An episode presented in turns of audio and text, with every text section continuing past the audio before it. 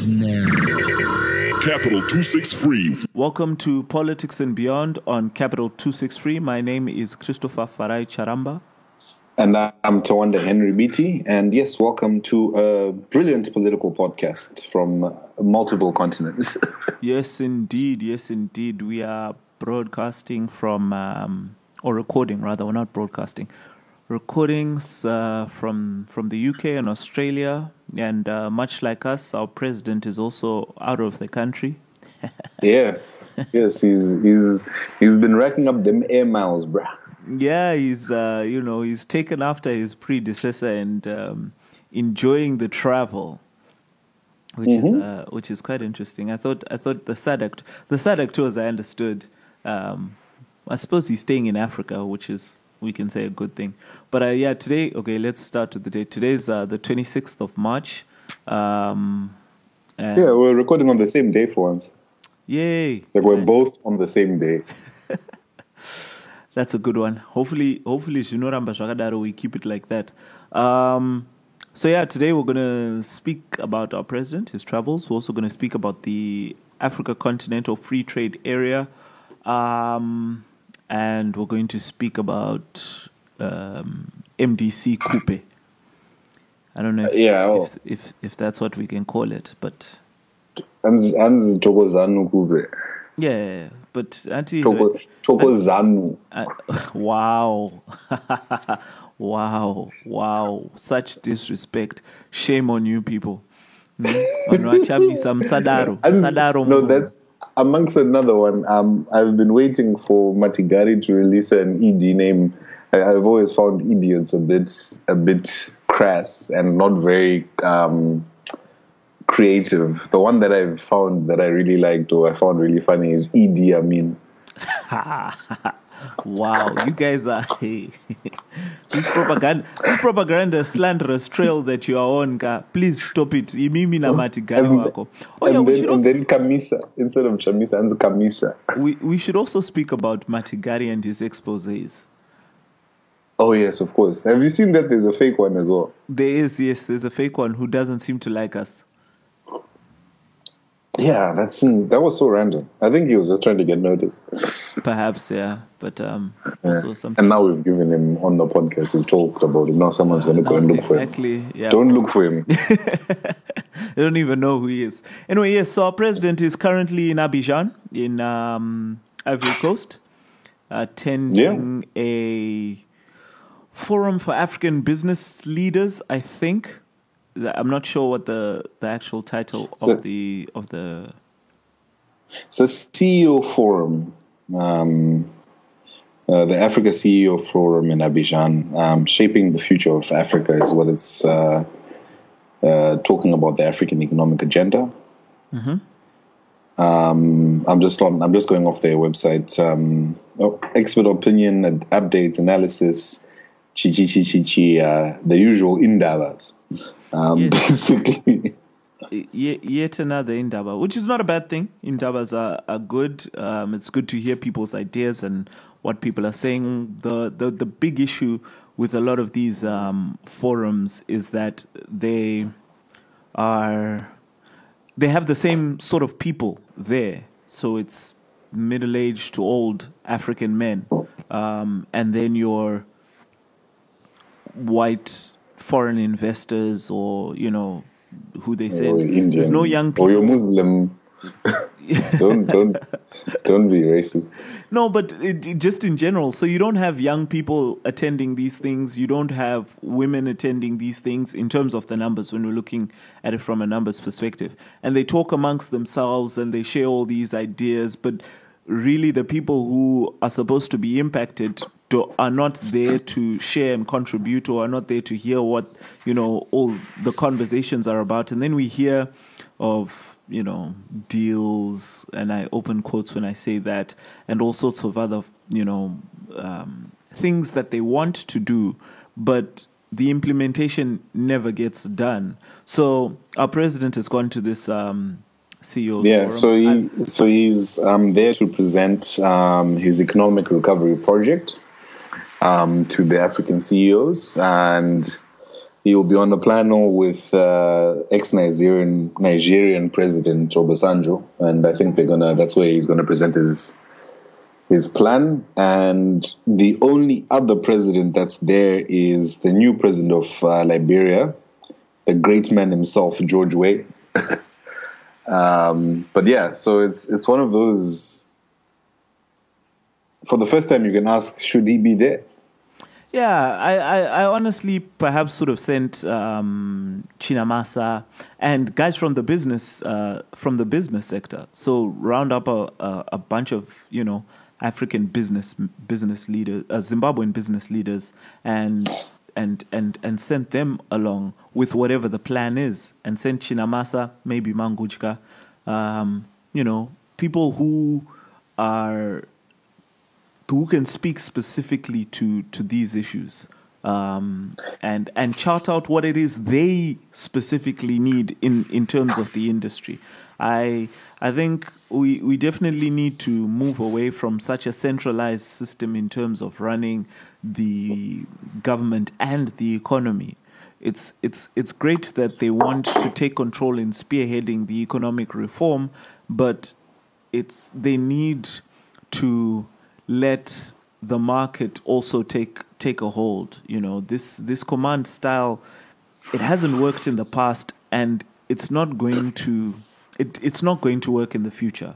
So they need to find a new plan, and the new plan, I think, is letting go of the reins slowly but surely, fixing the things in terms of the policies, in terms of the laws, and then letting the market take hold and do what it's supposed to do. Yeah, I mean, for me, I have no, like, I mean, look, I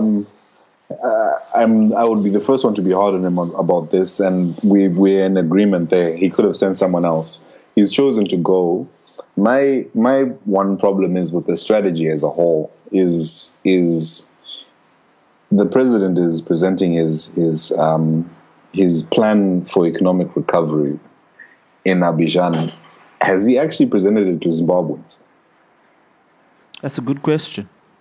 Besides the other endabas that are closed door, $150 a plate or a ticket per day meetings in the Mikos, has he or any of his proxies gone on TV or released? And I'm not asking for a manifesto because you're governing, but I don't know if anyone else besides the business community knows what the concrete steps they want to take and in what order they want to take to fix the economy or to fix whatever they're doing. Like, you see, go ahead.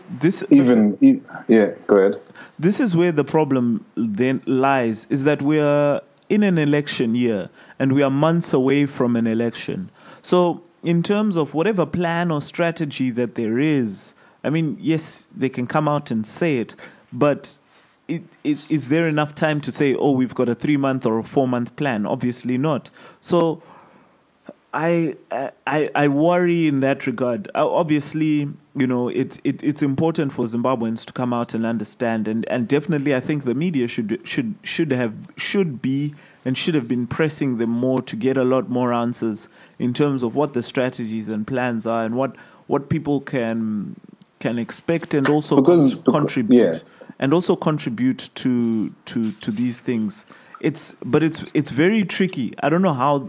I can't quite. Yeah, put my finger on how right they're now, going about it. I mean, not to be a whiny whatever. It's not even that I want to criticize or just for the sake of criticism. I'm saying one of the things that we've had as a problem as a country, particularly the government, is policy consistency. And without a well-articulated or a publicly articulated vision, I don't see how you expect policy consistency across all the ministries, across departments, across everything.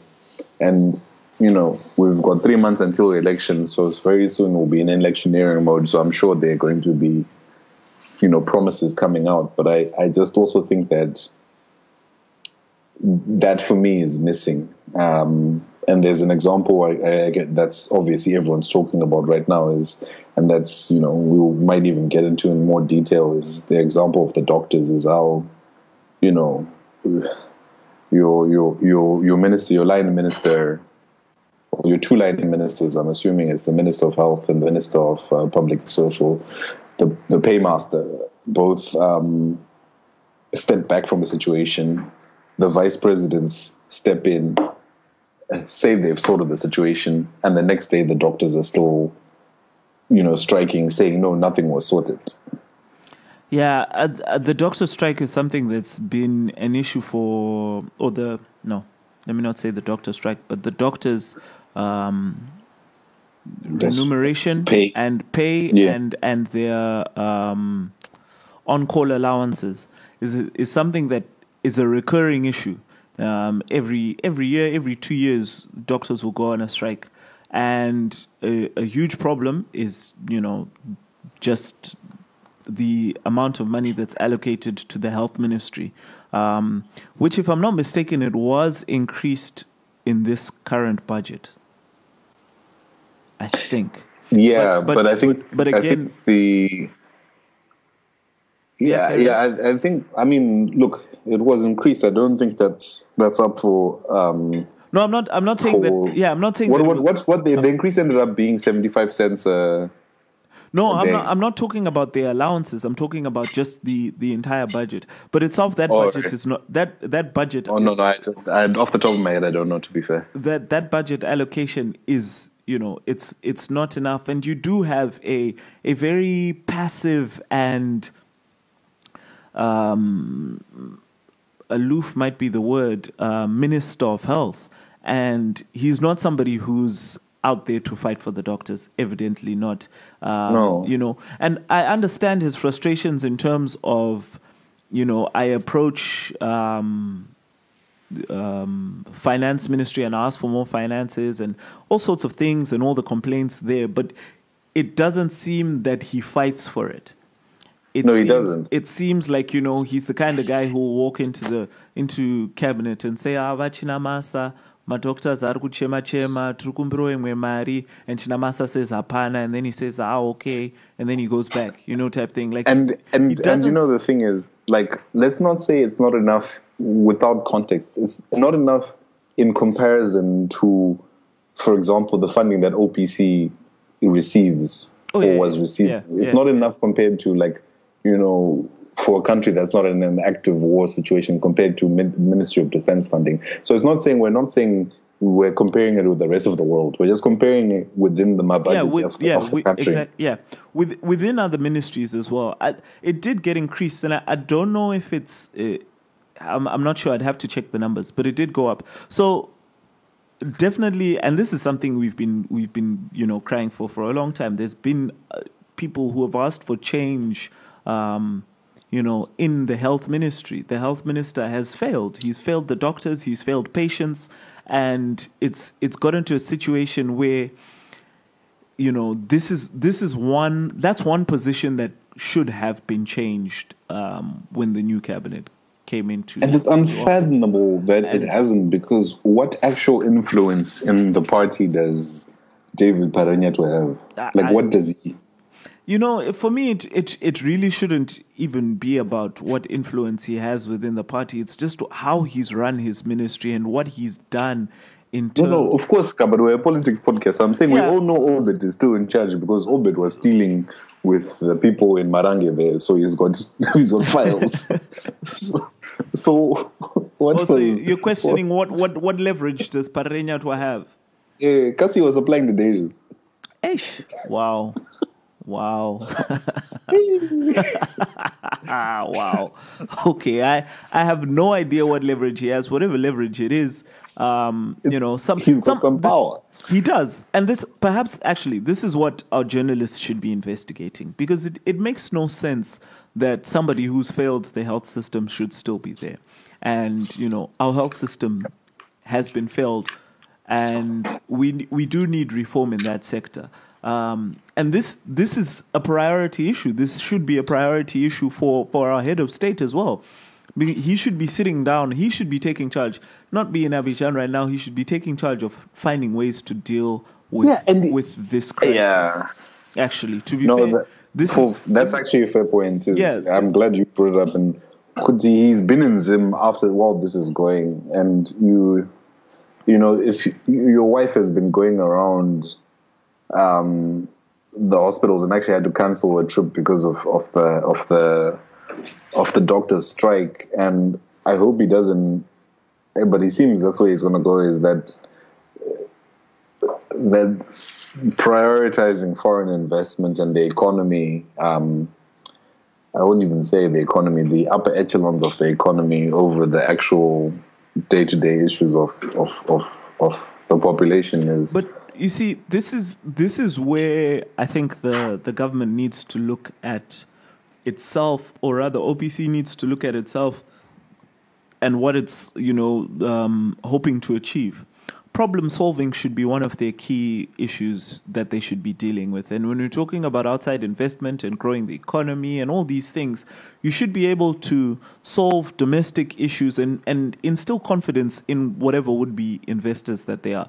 The health sector is a very important sector in any country, in any economy, because you want your citizens to be able to be healthy so that they can go to work and all sorts of things. Yeah, it's not for even social goods. It's an actual financial. It's actually an economic. It's an economic issue. If you have a poor health system, your economy suffers. It's an economic issue. So in terms of problem solving, if they'd attacked this issue and solved the problem and solved it swiftly, they'd have shown that they are different from previous administrations, which have dealt with this same issue and have always come back to where we are striking 2-3 months later. So I really think. And that this should have been a priority issue, which they failed to prioritize. They're going on these trips, but it to leave it again in the hands of Parirenyatwa, somebody who's been dealing with this issue for a long time, and it keeps coming back full circle, shows that there is a lack of thinking that's going on. I know he replaced Dokora, but I would have sooner replaced Parirenyatwa over Dokora, to be fair. Oh yeah, that's true. Yeah. But so talking about anyway, moving back, we sort of digressed because we're meant to come back to this free trade agreement, the free trade area. Yeah. But I wanted to put it to you that maybe, in as much as Zimbabwe is attempting to woo the world of investors and foreign capital, do you think maybe OPC right now, particularly through some of their people who are working with them, renowned authors and stuff, are actually being wooed themselves by this life of flying, conferences, talk shops, things like that. I'm saying, Kuti, they've now lost sight of what the initial reason for it was, and are now more enjoying the actual process, as opposed to the process being merely a means to an end. I can, because we all know the old man. He does like a bit of whiskey. He does like, his party. 6 months on, 6 months off. He's currently in his wet season. Where's that from? No, it's true. He said in the interview. He said that when he was still in the army, one of his commanding officers had a rule for them that you could drink one day off, or you could drink 1 week off, or you could drink for 1 month, 1 month off. So he picked 6 months. So he goes 6 months on and 6 months off. So he's currently in his wet season. He's currently in his wet season. From the 1st of January till the 30th of June is his wet season. Then from July until the end of the year, he's in the dry season. Yeah, fair enough. Look. So in Nojandungu, same with Zimbabwe, and I'm not even like, if you know, I've given them a wide berth because I understand the necessity of it. But no, I think perhaps maybe he didn't send General Sibusiso Moyo to Abidjan because why wouldn't you want to drink with? I think SB might be there too, but SB by himself. No, SB is in SADC.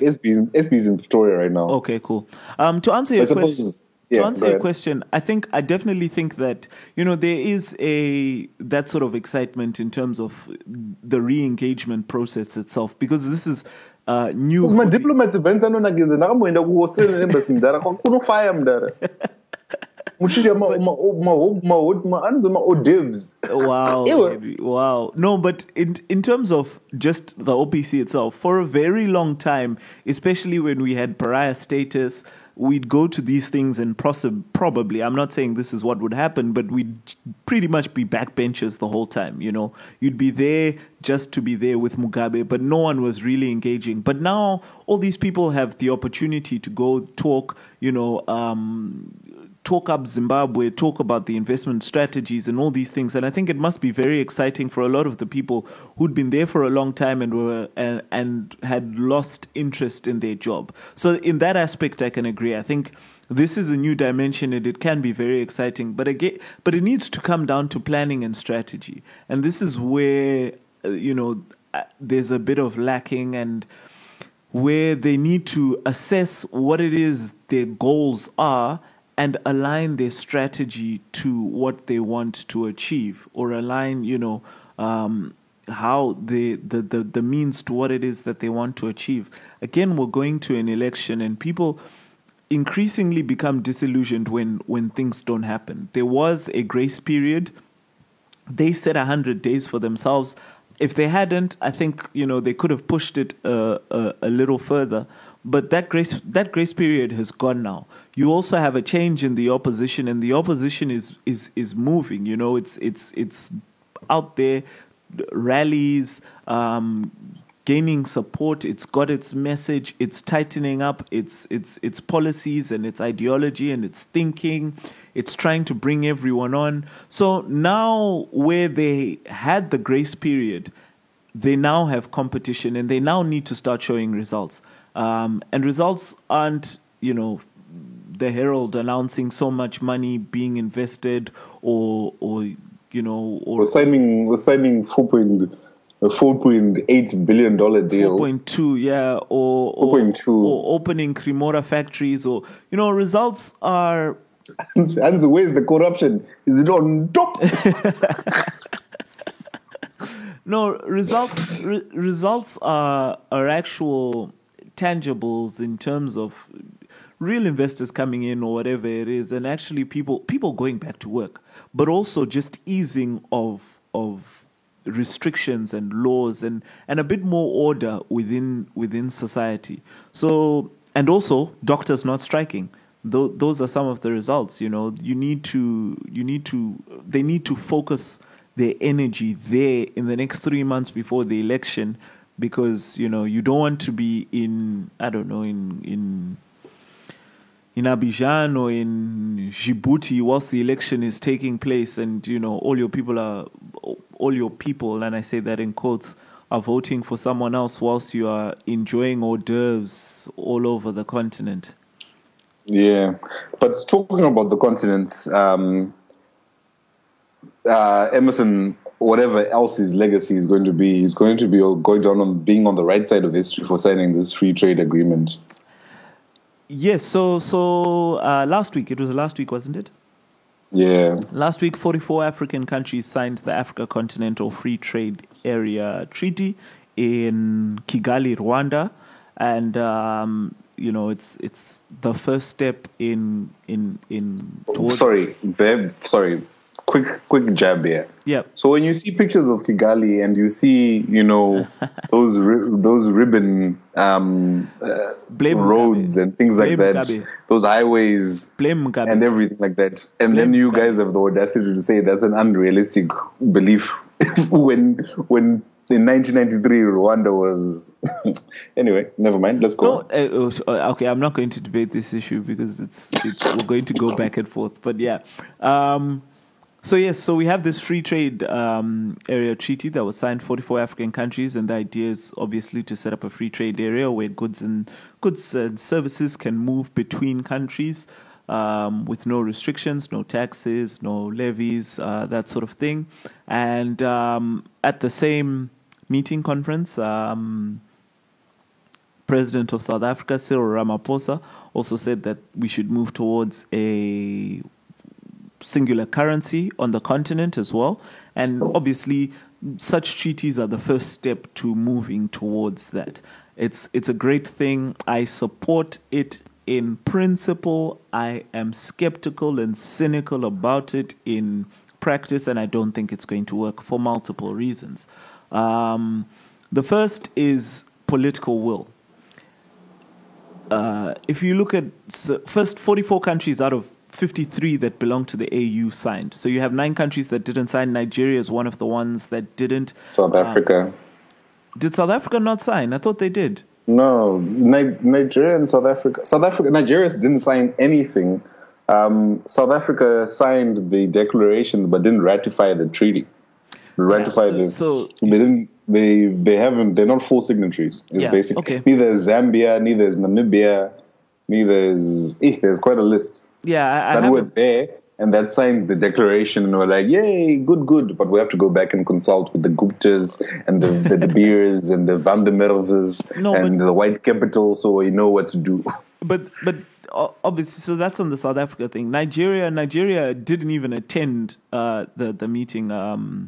President Buhari didn't attend, and one of the things there is they have to consult with their trade unions because Nigeria obviously has one of the biggest economies on the continent, and a free trade area, goods and services moving freely means that people can move freely in terms of looking for jobs, and that creates pressure on their local job market immediately. So these are some of the teething issues that this free trade area is going to suffer, in the sense that. But sorry, you broke there, but.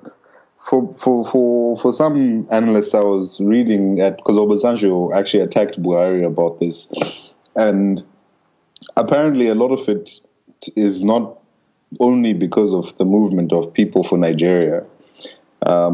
It's also because of the fact that Nigeria would be the biggest market, but they have comparatively a very small manufacturing capacity, so their own industries would struggle. Particularly compared to countries like South Africa, Tunisia, Morocco, Egypt, like, you know what I mean? Yep. No, that's.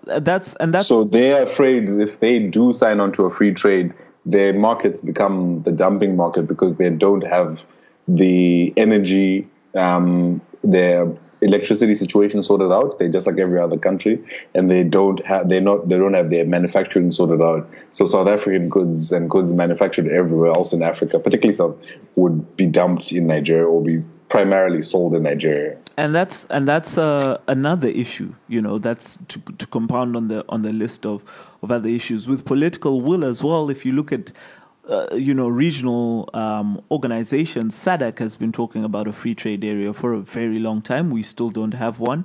They've been talking about a single currency for a very long time. We still don't have one. You have countries that haven't ratified a number of the treaties. I have a list somewhere. I need to look it up. But if you look at the DRC, for example, the DRC itself hasn't even ratified the SADC treaty. So it's signed to it, but it hasn't been ratified. So it's one of these things where the DRC is a member of SADC, but if you look at the number of treaties and conventions it's signed and ratified, it's absolutely abysmal. And so you don't go anywhere with countries that are just there. I mean, the DRC joined SADC so that they could protect themselves and get guns and The Kabilas joined SADC to save themselves. Yes. Like, I'm not even sure Kabila can speak for the whole of DRC. He doesn't control that country. The thing is that what is capital there, that's it. Literally, they joined SADC and then they benefited from the fact that Zimbabwe could send troops to SADC to defend them. Sorry to digress. Is it true that ED asked for that one pizza that DRC owes us? I have absolutely no idea. I saw the headlines, but I have absolutely no idea if that's true. It seems very unlikely, to be fair. And another thing, back to this free trade area, whilst I'm also skeptical, is that we don't have manufacturing capacity. We spoke about this in a lot of African countries, and the thing is, why trade is so low is because Africa, we still export a lot of raw materials. And where are you going to be exporting raw copper to on the continent? Because what do you do with it? Which countries process copper? Which countries process platinum? And all these sort of things. So until we build up our, manufacturing industries and our processing raw materials and producing things, then the trade is going to remain very low. And it's very noble to want to increase it, but we need to sort out the other issues down the line as well. And another point specifically to Zimbabwe is you have things like SI-64, which is in stark contrast to what the free trade area is about. So if you have protectionist policies, you know, which you support and say these grow our industries, that's the argument that the government gave, then it's duplicitous.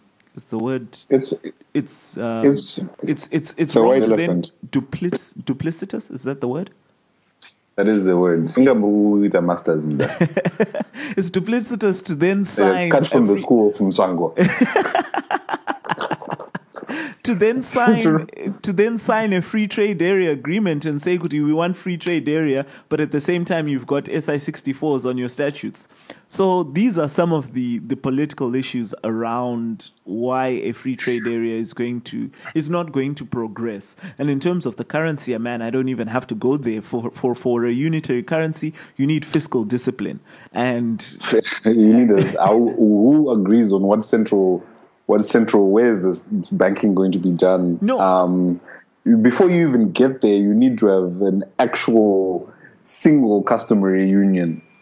You see, the thing is, for me, the one important thing, and we can take this lesson from Greece and the euro crisis, is that you need countries to agree on how they're going to spend their money. You know, you can't have... We're all going to have this one currency, which means, you know, our credit rating is pretty much going to be the same, which means you can borrow as much or as little as you want. But if you're borrowing to spend on elections, or if you're borrowing to buy shoes and all sorts of things, then it affects, you know, the to buy shoes. Yeah, it affects. Are you assuming Wigino was the president somehow? No, but the money comes from the state, ka? Yeah, no, you know, ultimately. The reason this will fail is the reason why most of the things do fail, and perhaps you can attack me for this, is because the African Union will rubber stamp, The where it's been successful is there's been similar political systems across the board, and right now there's no homogeneous political system across African countries, and until we accept for whatever model we decide to accept, then we will lack that political will. And until people and presidents can be accountable to their own people, they won't be able to be accountable to a body such as the African Union. It's a voluntary organization. So if you have presidents or country or systems of government that can hold their own people in impunity, it lowers the trust deficit that you would have in a situation of a monetary union. You use the Greece example, but why it won't work in Africa is simply because how do you lend money to someone who has tendencies that he can just wake up and say, I'm sorry, we're pulling out of this? And the only way, at least from my opinion, the one way you do gain that benefit is by acceding to democratic principles in your country. And I'll use China as an example. It's left out of a lot of things unless it runs them. So China is not part of ASEAN, which is on this part of the world is the biggest organization, like SADC, effectively. China's essentially left out of that because it doesn't control it, so it won't be part of it. And the reason it's not part of it is because it doesn't have the same political system. So until we get the politics right, the economics might try and force it, but it's going to be very difficult. It's an uphill battle almost. I have little faith. I don't think it's going to work. And it's sad because it would be beneficial. For me, I've always said if we can get it right in our regional areas first, then we're well on the way to do it continentally. Africa is too big to come in to be placed in one basket or to have these things happen overnight. We need to sort out SADC, we need to sort out the EAC, we need to sort out... And by sorting out SADC, I mean in a smaller sort of batch. DRC, listen, great country, I think, you know, they've... They've got so much. They've got beautiful women. So much going on for them. Diamonds, wonderful music. But the biggest problem that they have is their leadership and their politics. And in terms of SADC, we won't go anywhere with the DRC. To be fair, I don't even think that Zimbabwe will take SADC anywhere fast right now. When the DRC will we go anywhere with it? We're forgetting about two military governments in SADC. 2, 3? 3 at the very minimum. Angola? Oh, yeah, Angola. But no, but Dos Santos stepped down. He did before he was forced out. So he's set a better example than your Uncle Bob. He did, but they have a military man there now. Yeah, I don't know. Me, I have no problem with military men per se. I have a problem with military men who take power. Okay, fair enough. There's some of the best leaders, you know. General Colin Powell was actually one of my personal heroes, you know. But I have no problem with military men per se. I have a problem with... Huh? Old man, Kama? He's a military man. He stepped down. Yeah. Kama. You know, I had a massive crush on him when he jumped out of the plane on on Top Gear. If you remember that. Kama's. But hey, guys, let's talk about this. Kama Murungu, guys.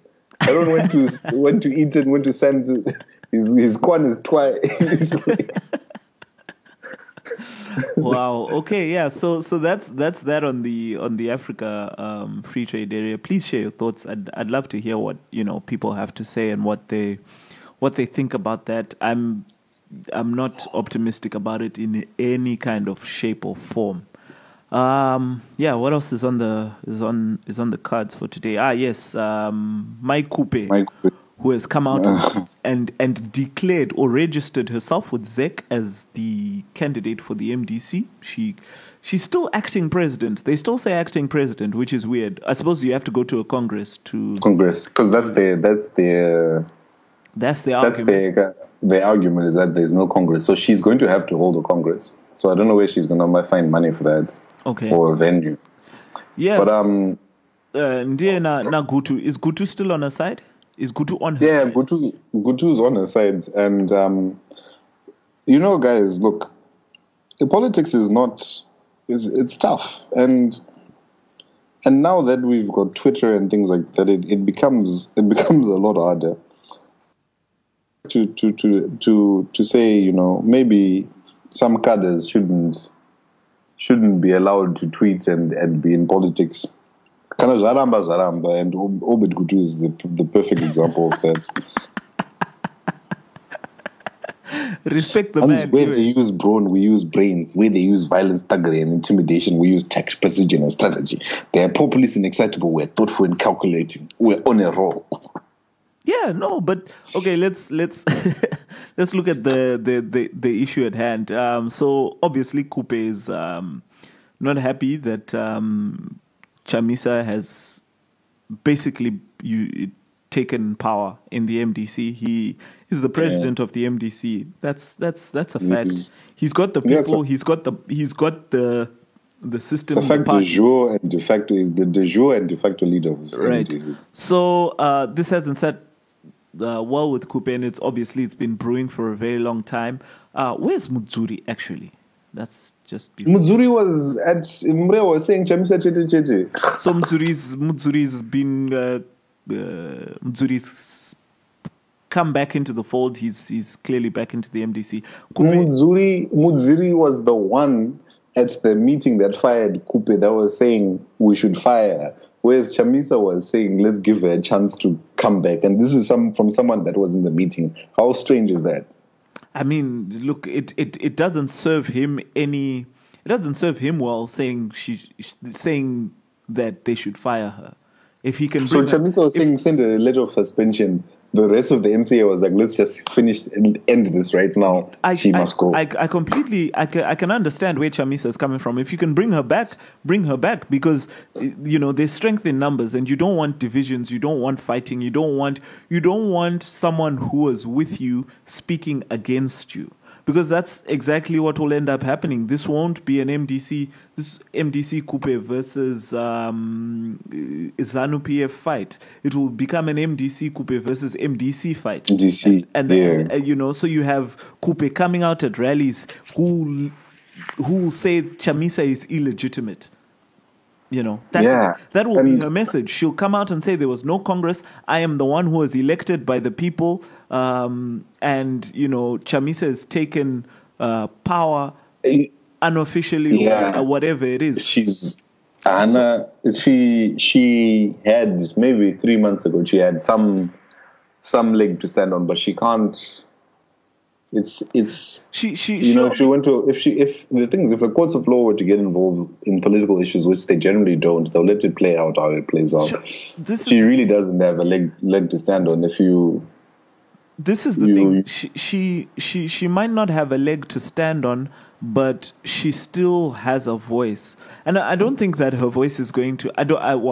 I don't know how much of an impact her voice is going to have, but obviously. You just don't want these inconveniences if you are Chamisa. No, you don't. You want to avoid them at all costs. But it's now out there, and the only thing you can do is ignore her completely. I don't think there's anything else to do.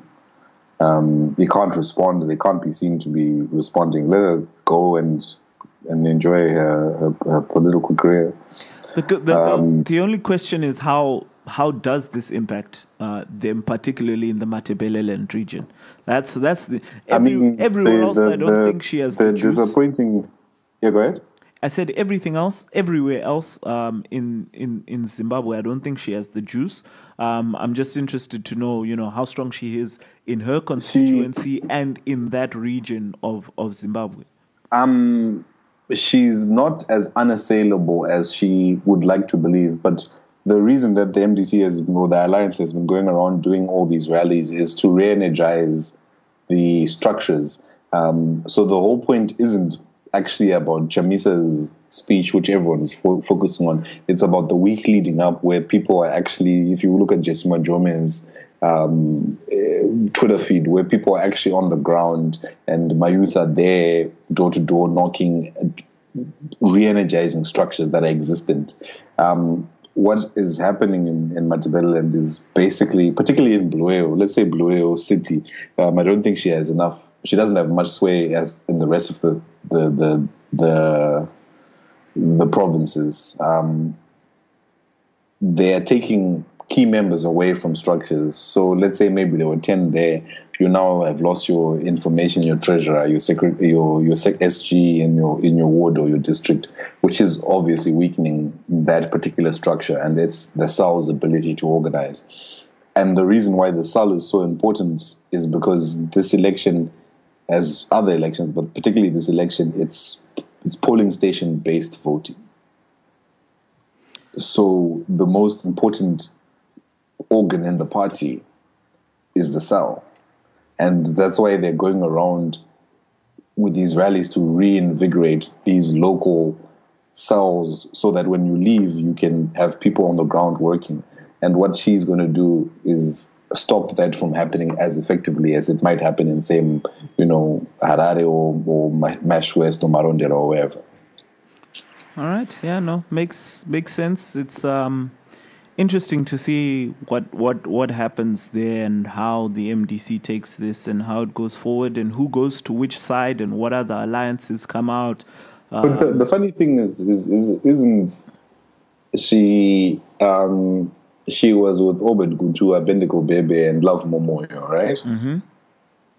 Mm-hmm. Obed Gutu, Abednego Bebe were fired.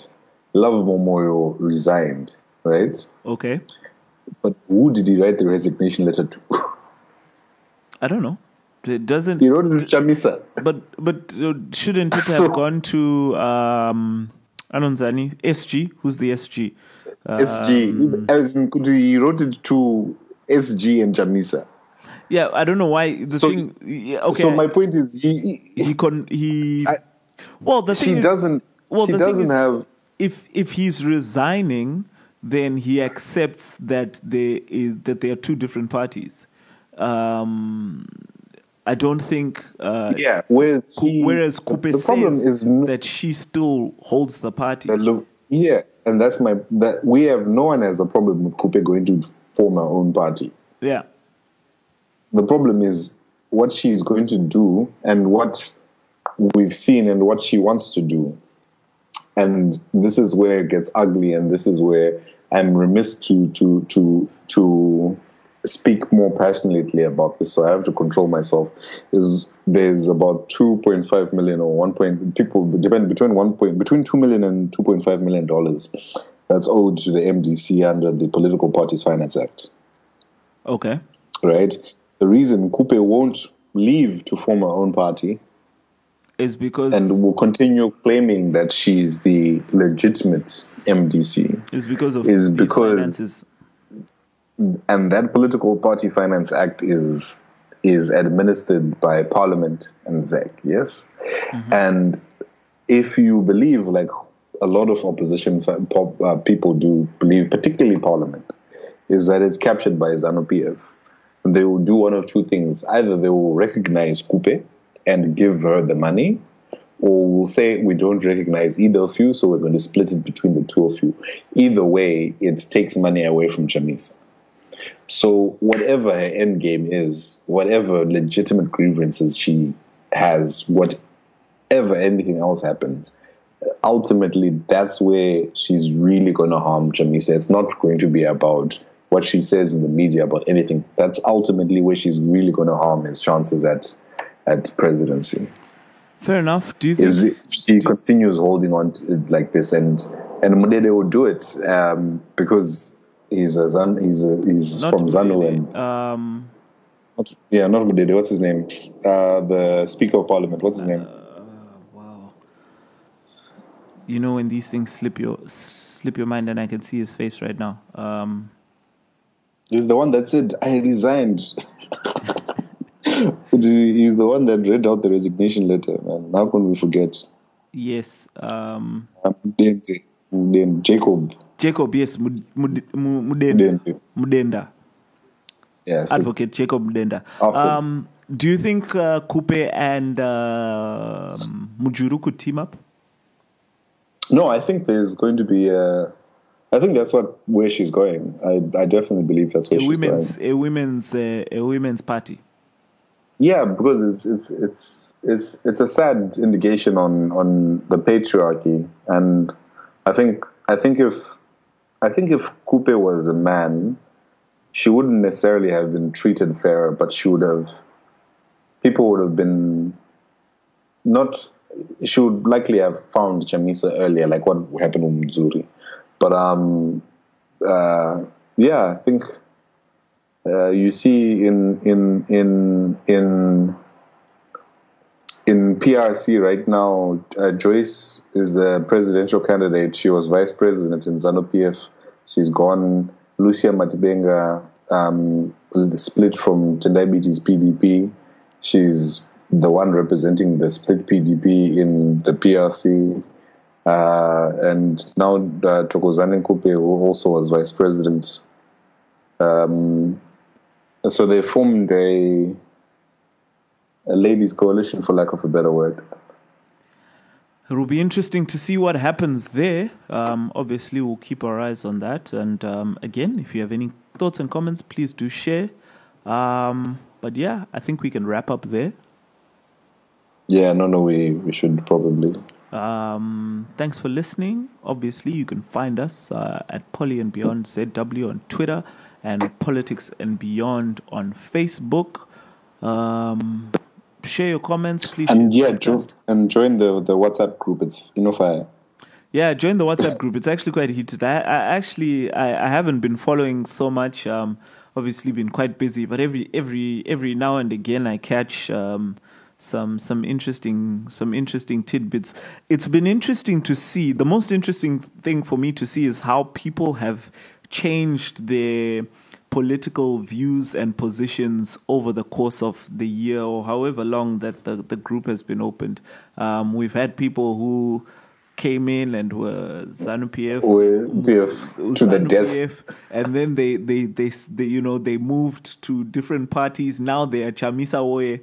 You know, we've had people who who were part of APA, Papi APA. And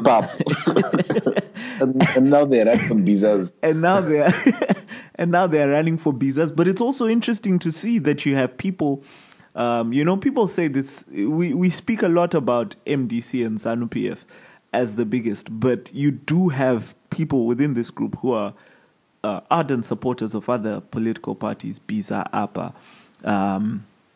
And you know, I actually think the party that's actually underrepresented in a open way is actually ZANU.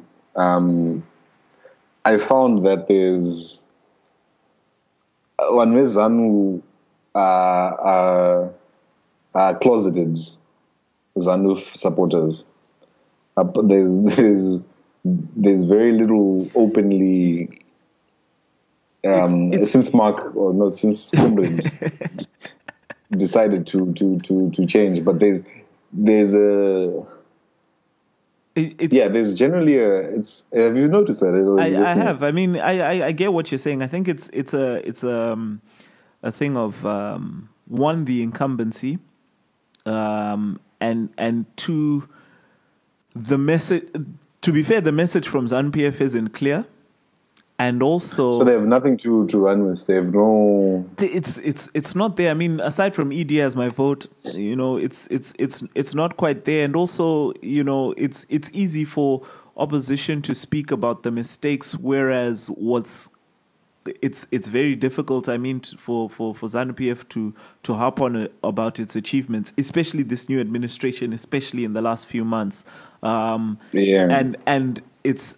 Achievements in the tangibles. Yes, we can talk about deals. Yes, we can talk about all these, you know, foreign issues. But in terms of what's actually happening, impacting people's lives or the day-to-day Zimbabwean experience, it's very difficult in that aspect. And also, if we look at the makeup of ZANU-PF, again, in comparison to all the other political parties, it's very old. In terms of its structures, in terms of its leadership. So those are some of the shortcomings, and I think that... And also, I'm sure you know what, who busy tweeting ED as my voice, Zimbabwe is open for business.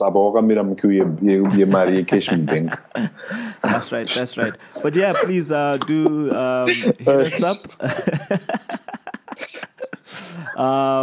hit us up. We will be back, hopefully next week again. Try to make it a weekly. Sorry for the erratic recording schedules. We just have 2 months to get through, so we can come back and enjoy our country under the new dispensation. Hallelujah, amen. All right. Cheers. All right. Cheers. Bye. And now. Capital 263.